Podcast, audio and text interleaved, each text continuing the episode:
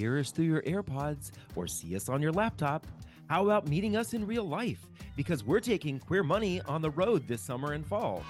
Visit queermoneypodcast.com forward slash tour or the link in your podcast player to find out when we'll be in your neighborhood. Are you scared? Does the thought of four years with the current administration have you filled with fear? How do we act when we're in fear? We take one of two actions. We either take flight and run, or we stay and fight. Which will you do? What can you do? That's the topic of this week's Queer Money. What can you do? What will you do? We also have a challenge for you, one that John and I are going to take. Will you join us? There's personal finance for the masses. This is not personal finance for the masses.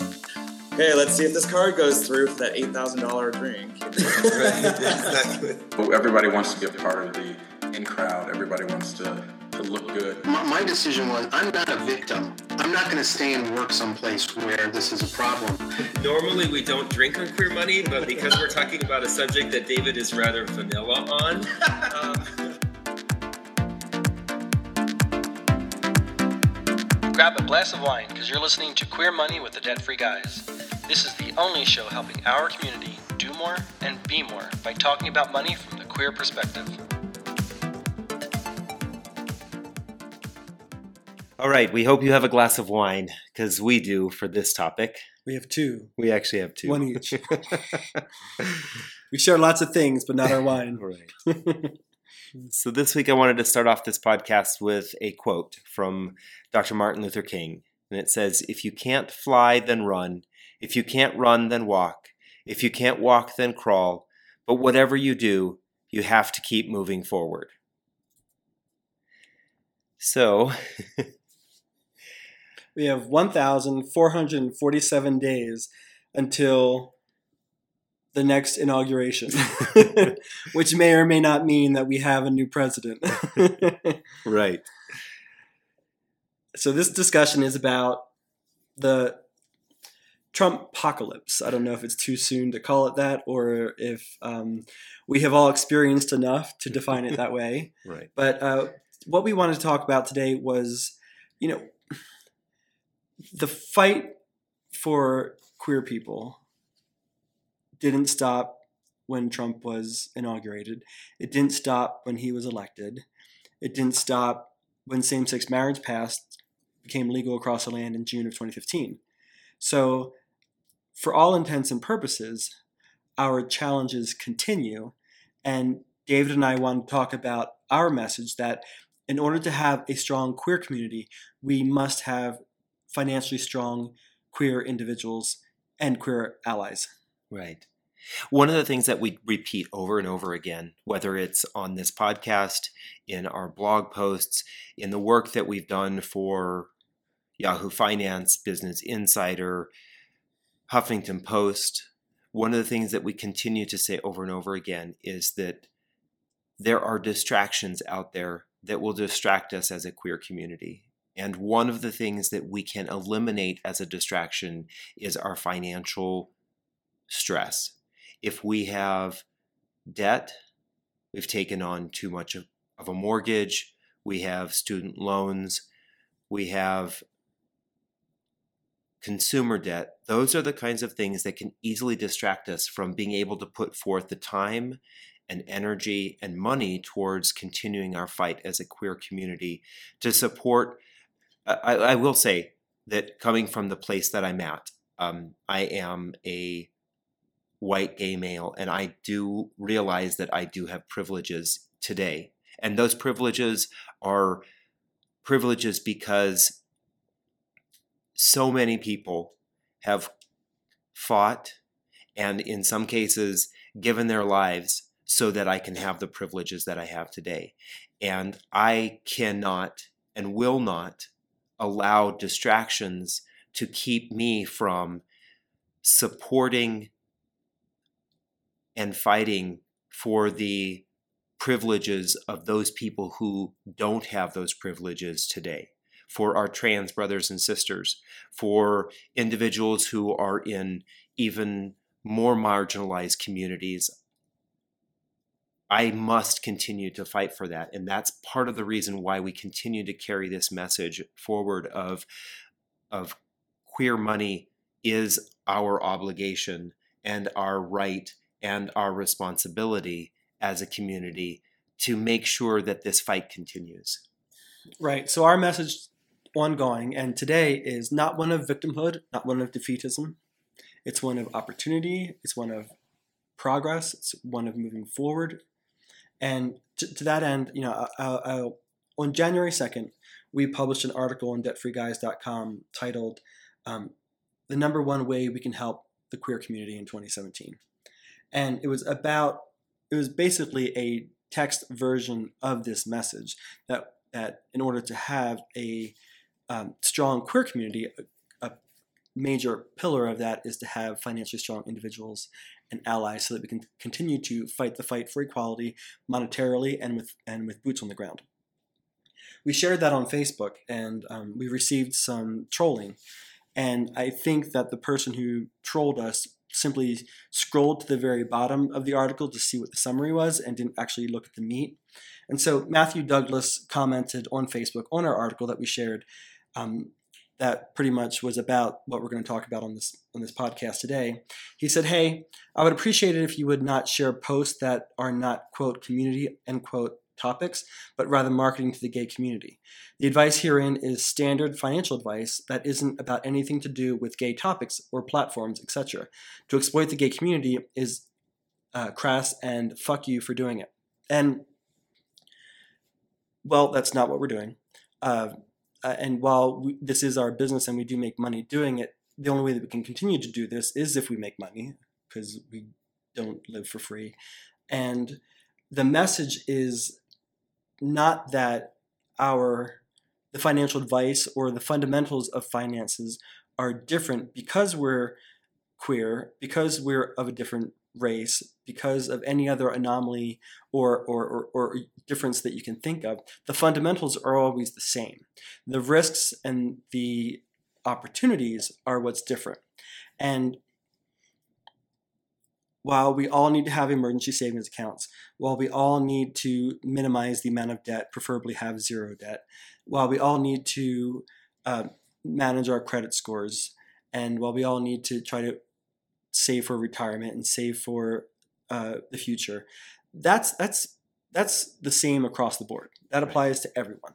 Right. Besides the point. It doesn't care what your gender, your sexual orientation is, you know, any of that what what it is is is the risks. And if and if we are distracted by debt, if we care more about our six hundred dollar jeans than what we have in our emergency savings account, if we are worried about paying off our student loans and are financially distracted and emotionally distracted from being able to fund the fight for equality, to be able to fight at the state level against trans trans discriminatory laws, to be able to fight whatever it is that we presume Trump might impose on the queer community, then all we're doing is hurt, hurting ourselves because we say that everything must be different. Well, the fundamentals don't change, it's the risks and the opportunities. And so while we are saying that we must get our fundamentals in order, the only reason that we're saying that is because we need to take advantage of our risks or, or, or, or thwart our risks and take advantage of our opportunities. Exactly. Yeah. Un- unlike our straight counterparts, and and what uh, I'm sorry, what was Matthew Michael, was saying? Matthew Douglas. What Matthew was saying is that that we shouldn't call out our differences of being gay as the reason for our finances or our financial differences. What we are saying is that unlike our straight counterparts, our queer community is still fighting for equal rights, whether it's at the federal level or at the state level that our fight for equality not only takes feet on the ground, but it also takes dollars. We know that there are allies in our community and there are, are allies for our community at the political level and at the business level that listen to the dollars that we spend. And we feel that it is in the best interest of our community to be financially sound so that we can continue to fund that fight. We can put our money to to those individuals who are working towards our betterment, those individuals who are, and I, I don't care what side of the. Right. I don't care what side of the aisle they are on. If they are working towards making our queer community stronger, we can support them. I don't care what that business is. If that business supports us, whether it's Chevy as an automaker or Subaru as an automaker, or if it's Coors because they like to put a gay couple in their advertisements, or it's Mass Mutual that funds commercials or videos that they put out on YouTube uh, that show the value of having strong queer couples get married. Uh, it those are the companies that need to be supported by our community because those are the kinds of companies and individuals that can only make us as a community stronger. Absolutely. You know, and the fundamentals, the statistics don't lie. I mean, what inspired that article and what has predominantly inspired our, our message overall has been that statistics show that gay and lesbian couples tend to earn more money than straight couples on average. Mm-hmm. There are anomalies. And that only 20% of the LGBT population have children. And the cost of having a child, as per the USDA in 2016, what from zero to the age of 18, not including college, was about $245,000. So while gay couples and lesbian couples tend to earn money more money than our straight counterparts, and fewer of, fewer of us have children that cost each $245,000 alone to, to raise to the age of 18, we on average, the queer community, only have $6,000 more in savings than our straight counterparts. Right. And our message is that that's inexcusable because that only distracts us from our what's in our best interest, not only individually, but us as a community.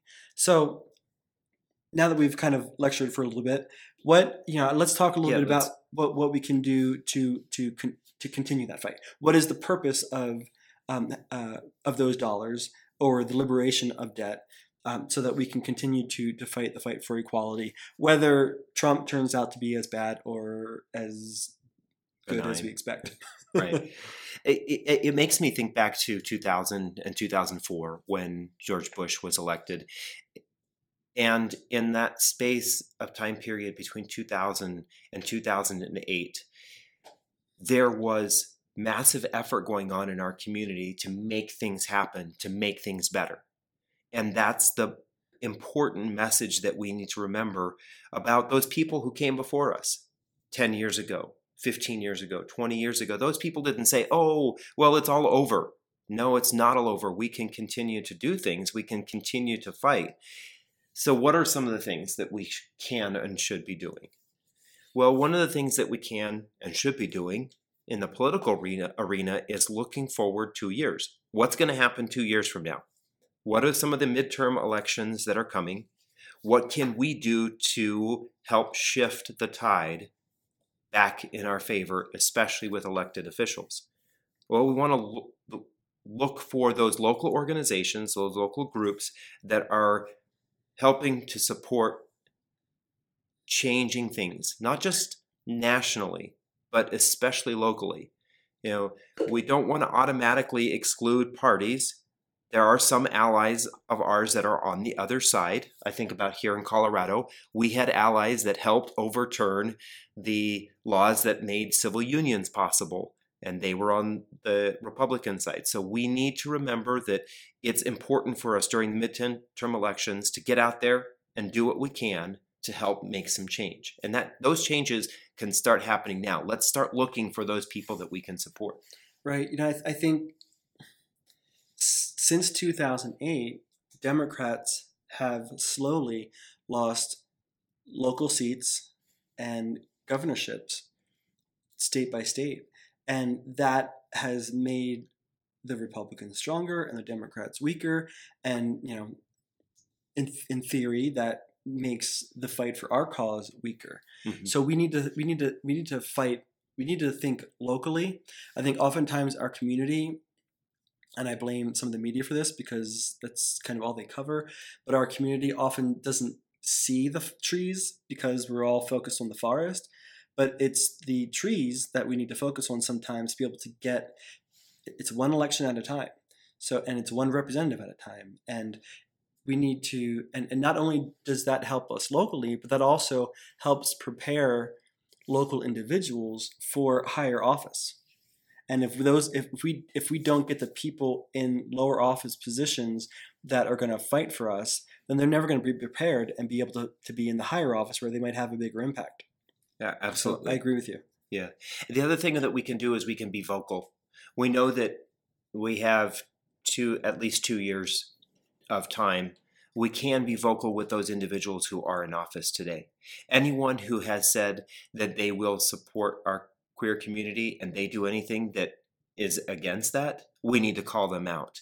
And anyone who is an elected official who is not doing something that is supportive of our queer community, we need to call them out and figure out how we can persuade them to do something different.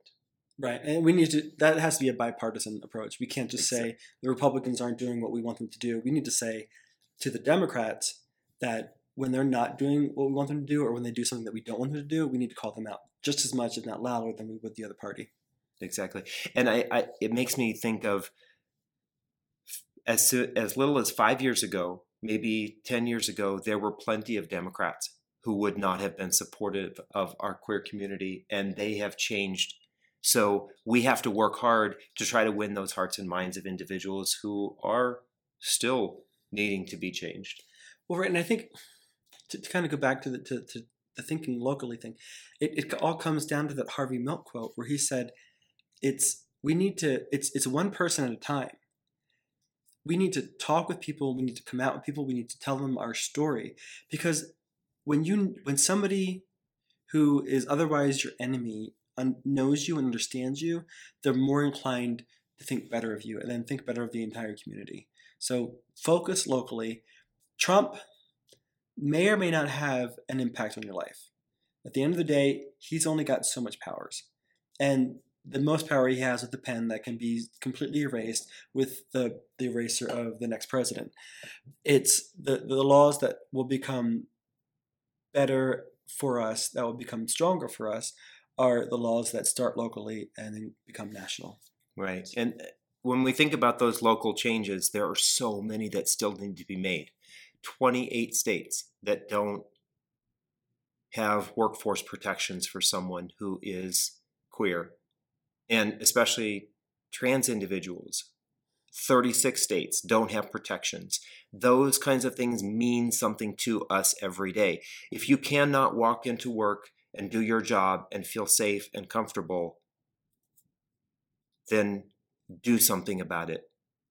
Start working with those local organizations. And for those of us who are in those states that do have those protections, we need to continue to show that this is important and support those companies that do that in states that don't have those protections and ask those companies to reach out to those elected officials in those states and try to change those things and look for those organizations on the ground in states like Arkansas and Kansas and Missouri and Oklahoma and Texas and all of those states that don't have those workforce protections. Find those organizations and ask them, is there something that we can do?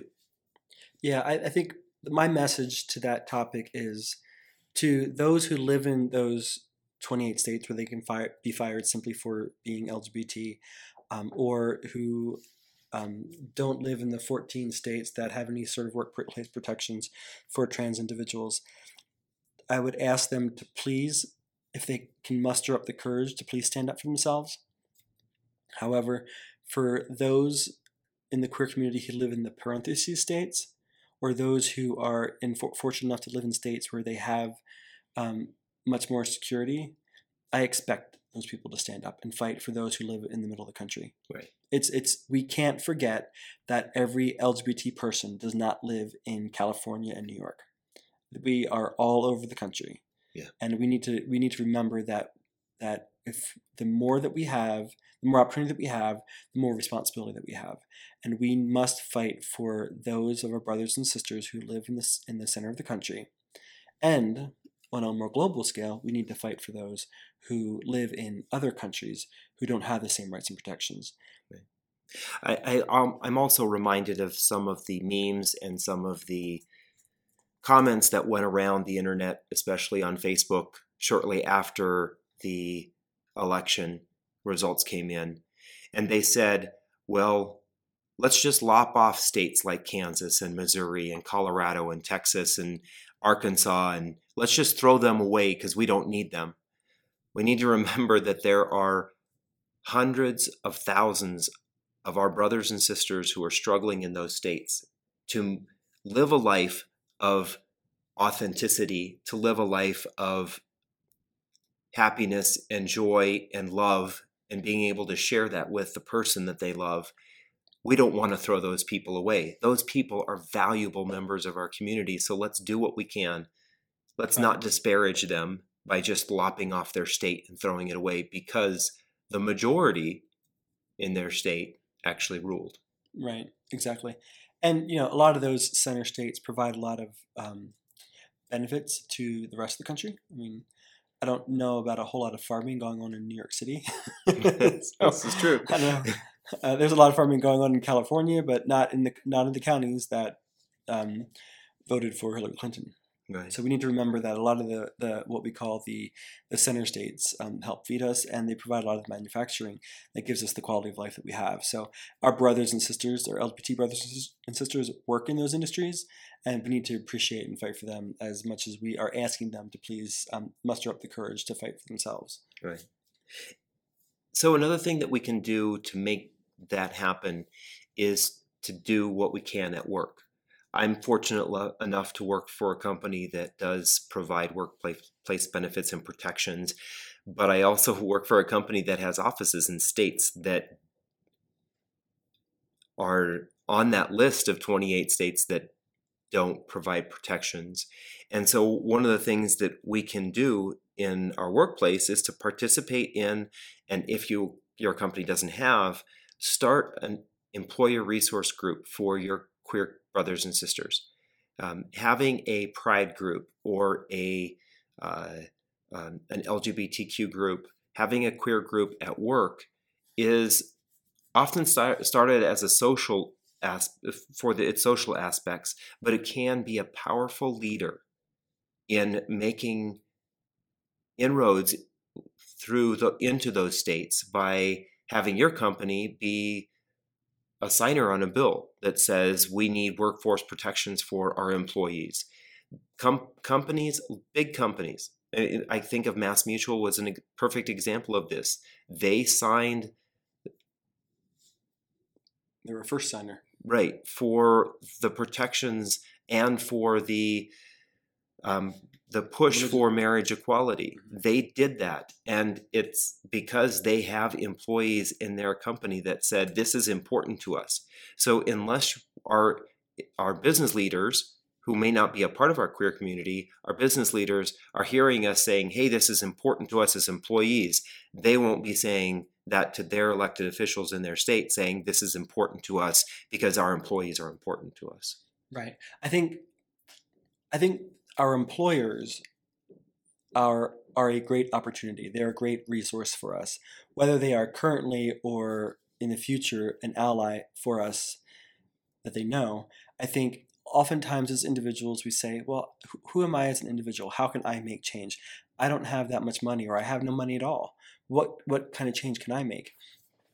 If you're if you have a job, you are a valuable resource to your employer and if you take advantage of that and can motivate and incent your employer to become an advocate for a community, whether they're a 10 office company or 10 person company or a 10,000 person company, if you can incent your employer to, to, to engage and to support our community at a local level and in some cases at a national level, that is a great opportunity. That's a great resource for you to say to take to turn what can I do as me and turn it into what can I do as we. Exactly. So there's a few other things that we feel is a, uh, that are great opportunities or things that we can do. Um, there are a lot of local organizations that are fighting the fight for equality, and those organizations do need, besides financial support, they do need human bodies. They need they need physical support or, or, or support from us. So, can you be take the time to be a phone bank uh, representative to call your elected officials or call people in in call their constituents and encourage them to contact their elected officials? Is there something that we can do to support them at pride events? Are there is there work that they're doing in the schools to help educate the youth about the importance of equality? How can we get involved with those local organizations? That's a vital aspect of uh, that grassroots effort of making changes in our community yeah, it, it is a vital aspect, and I think that what what last year you and I went um, to help One Colorado fight the um, the gender identity bill for birth certificates mm-hmm. to allow trans people to include on their birth certificate the gender de- the gender with which they identify, not what they were assigned at birth. And David and I did. Um, we were part of a, a phone bank. Mm-hmm. That's how you would call it. And we were very scared at first. We got there. we got there and and it was even though they told us like based on our research the people you're calling are likely democrats and there is a good chance that they would be supportive of this change in law um, we were still very much scared and i think we each had to have a beer before we let the dialer start dialing but you know, it was actually we actually had very good conversations. Nobody was, and of course, they filtered it through. So this is this is our one experience, but um, it was actually a much better experience than we expected, and we had a lot of great conversations. And the reception for the change in that bill with the people that we called was very positive. Unfortunately, that that law didn't change last year, but I guarantee you that we are closer to changing that law in the future than we were had we been had we not made those calls or had we not had that vote last year. Exactly. And I think here in Colorado, it's it's proof that uh, we have elected officials that actually listened, and there were elected officials who changed their mind because of those phone calls. Again, as John mentioned, didn't have enough, but we did I think that there were one or two individuals who were on the fence who actually decided to vote for that, even though it wasn't in line with what their party or their majority of their party would have agreed with. So it's an opportunity for us to make change. So another way that we can, you know, I talked about this earlier. Another way that we can help fight, um, if you know, if if giving of our time isn't an option, and many of us don't have that option, um, an opportunity may be to be able to fight financially, to be able to give um, to the charities and organizations that are fighting on our behalf. Uh, or fighting on the behalf of our brothers and sisters. And so, if we have, if we don't have the opportunity of time, or if we have the option of, of, of investing our money into the cause, that therein under, underscores the need for us to be fiscally taken care of, to take care of our, mo- our money, so that we can continue to fight that fight for equality. And that's another way that we can give back. Exactly. And we want to remember that there's lots of different organizations. There's not just those big national organizations that are doing work, there's lots of small organizations that are doing work to do things like bring awareness to or um, create LGBT leaders in the local community. Take teens who are out and who are comfortable being out and who want to take a, make a bigger presence. They're taking those individuals and they're training them putting them through leadership courses. Those kinds of organizations are building the foundation for our strong community in the future. And if they don't have our financial support they don't have financial support then they can't train those kids to be leaders those teens to be leaders yeah so I know that after the election, you know, I saw a lot of friends posting on Facebook that they were giving to the ACLU and to um, HRC and Planned Parenthood, and I think it's important to remember that you know, those are big organizations, well known, and they get a lot of funding. And I think it's important to to, to, to fund those organizations. Um, we need to remember that there are smaller organizations at the state level, at the city level, at local level, who are fighting a much more grassroots fight. And I think, for example, there's Urban Peak here in Denver, who or Colorado, who um, is fighting for homeless youth, and 40% of homeless youth in Colorado, as well as nationally, are identified as LGBT. Um, they are they are fighting their cause on, on bootstraps, and as well as we also give uh, time and money to One Colorado. They um, are fighting for LGBT youth in Colorado LGBT adults as well, but they also fight for LGBT youth in Colorado, and they have a much tighter budget than, say, HRC. So I think it's important for us to not, um, well, we must fund the large organizations, we can't forget about the smaller organizations. And again, that speaks to the need for us to be individuals, individually financially secure so we can make sure that those organizations are financially secure. Right. And getting back to this idea of finance and where our money comes from and where our money goes, as a community, I think the last time I saw statistics was in 2015 that we have buying power of roughly near $1 trillion hmm. as the gay community here in the United States. That's just in the United States, $1 trillion. And so if we spend more of our money in our community, like some religious communities do, that like some social communities do, if we spend more of our money in our community, if we put that money back to work in our community, then it makes our community stronger.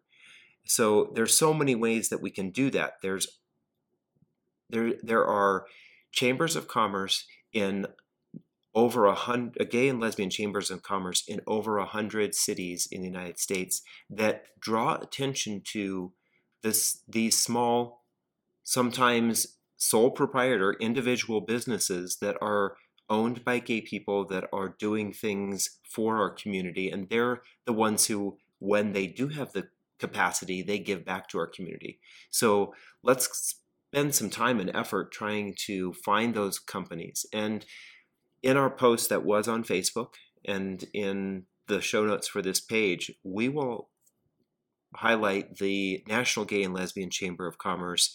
They have a page where you can look at the you can find businesses that are at the state level or, or, or city level that you can support.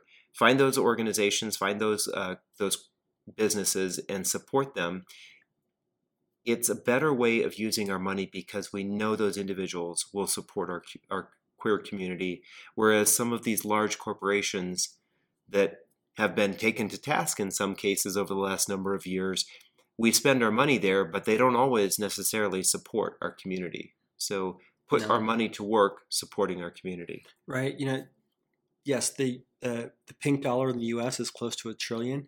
That's about in 2016. That was about 14 percent of the disposable income in the U.S. And that is a lot of power that has a lot of influence. I mean, 14% of an entire economy is gigantic. And if we use that thoughtfully and strategically, we can have a huge impact on our rights nationally and locally. Um, just for some context, the pink dollar is was estimated in 2016 globally at being at 3.7 trillion dollars. That is massive. And if we can put that to the right place at the right time, we can have a huge positive impact on our community and and our community around the world. Uh, it's, it's just a massive opportunity, and that's that speaks to to our message that we can't um, be distracted by things that aren't important. We must spend our money smartly. Right. Um, not that we can't have fun with our money, but we must spend our money smartly. Right. And actually, I, I think what I'll do in this show is I'll challenge you.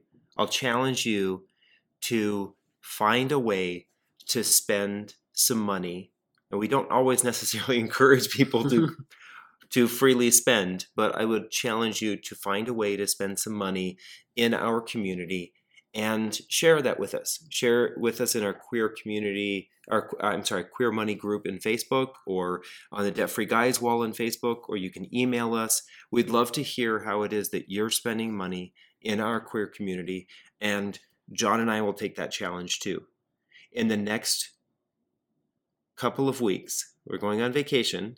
We did but, not talk about this before. But in the next couple of weeks, this is the wine talking a little bit, but in the next couple of weeks, we will post on Facebook and on Twitter and on uh, on our blog how it is that we're spending our money in our queer community. Right. So, um, yeah, I think that all of this underscores what our ultimate mission is. I mean, we speak in a general to a general audience. We speak to the need for financial responsibility, for for managing our money well, for being financially independent. But specifically to our own community, to the queer community, there's a much higher need because like we keep saying over and over again, like we said in that article that got trolled, we are still fighting the fight for equality. And one of the critical components of that is money. That might upset some people, but it's a reality. And at the end of the day, we need to be financially strong and we need to be not financially distracted so that we can continue to fight that fight for equality. Right. And John and I both grew up in a time period when it was not okay to be gay. And we do not and will not stand for our country lapsing back into a time period where it is not okay for someone to be gay. And the way that that happens is when we don't feel sorry for ourselves because of what has happened, but we take those challenges, we learn from them, we grow from them, and it makes us stronger. And I'm going to end, I, I began this show with a quote from someone who our community and our country cherishes. I'm going to end it with a quote that people in our community currently do not cherish, but it re- is a resounding call of action for us. It's a quote from Donald Trump. And this is what he said He said, When somebody challenges you, fight back. Be brutal, be tough. And that's what we're challenging you to do today is to fight back, be brutal, and be tough, and do that with your finances. Fear can be a great motivator. We hope that you will join us in the challenge to support our community more, as well as channeling your fear into the strength like our LGBT forefathers had that motivated them to fight for a better future. Okay. We just serviced you. Now you get to service us by subscribing to this podcast on iTunes and signing up for the Queer Money Lifestyle newsletter at queer.money. Well, I'm not really gay. Would help me if I had a personal chef made all me all my healthy meals for me. Right. So instead, I'll have a Snickers tonight for dinner. the other end, I like the butts. So. yeah. Uh, From Los Angeles, California to Winooski, Vermont, we're taking Queer Money on the road. Join us as we gamify personal finance with Queer Money Bingo or catch our signature Live Fabulously, Not Fabulously Broke talk and so much more in between. Check out queermoneypodcast.com forward slash tour or the link in your podcast player regularly for date and location updates.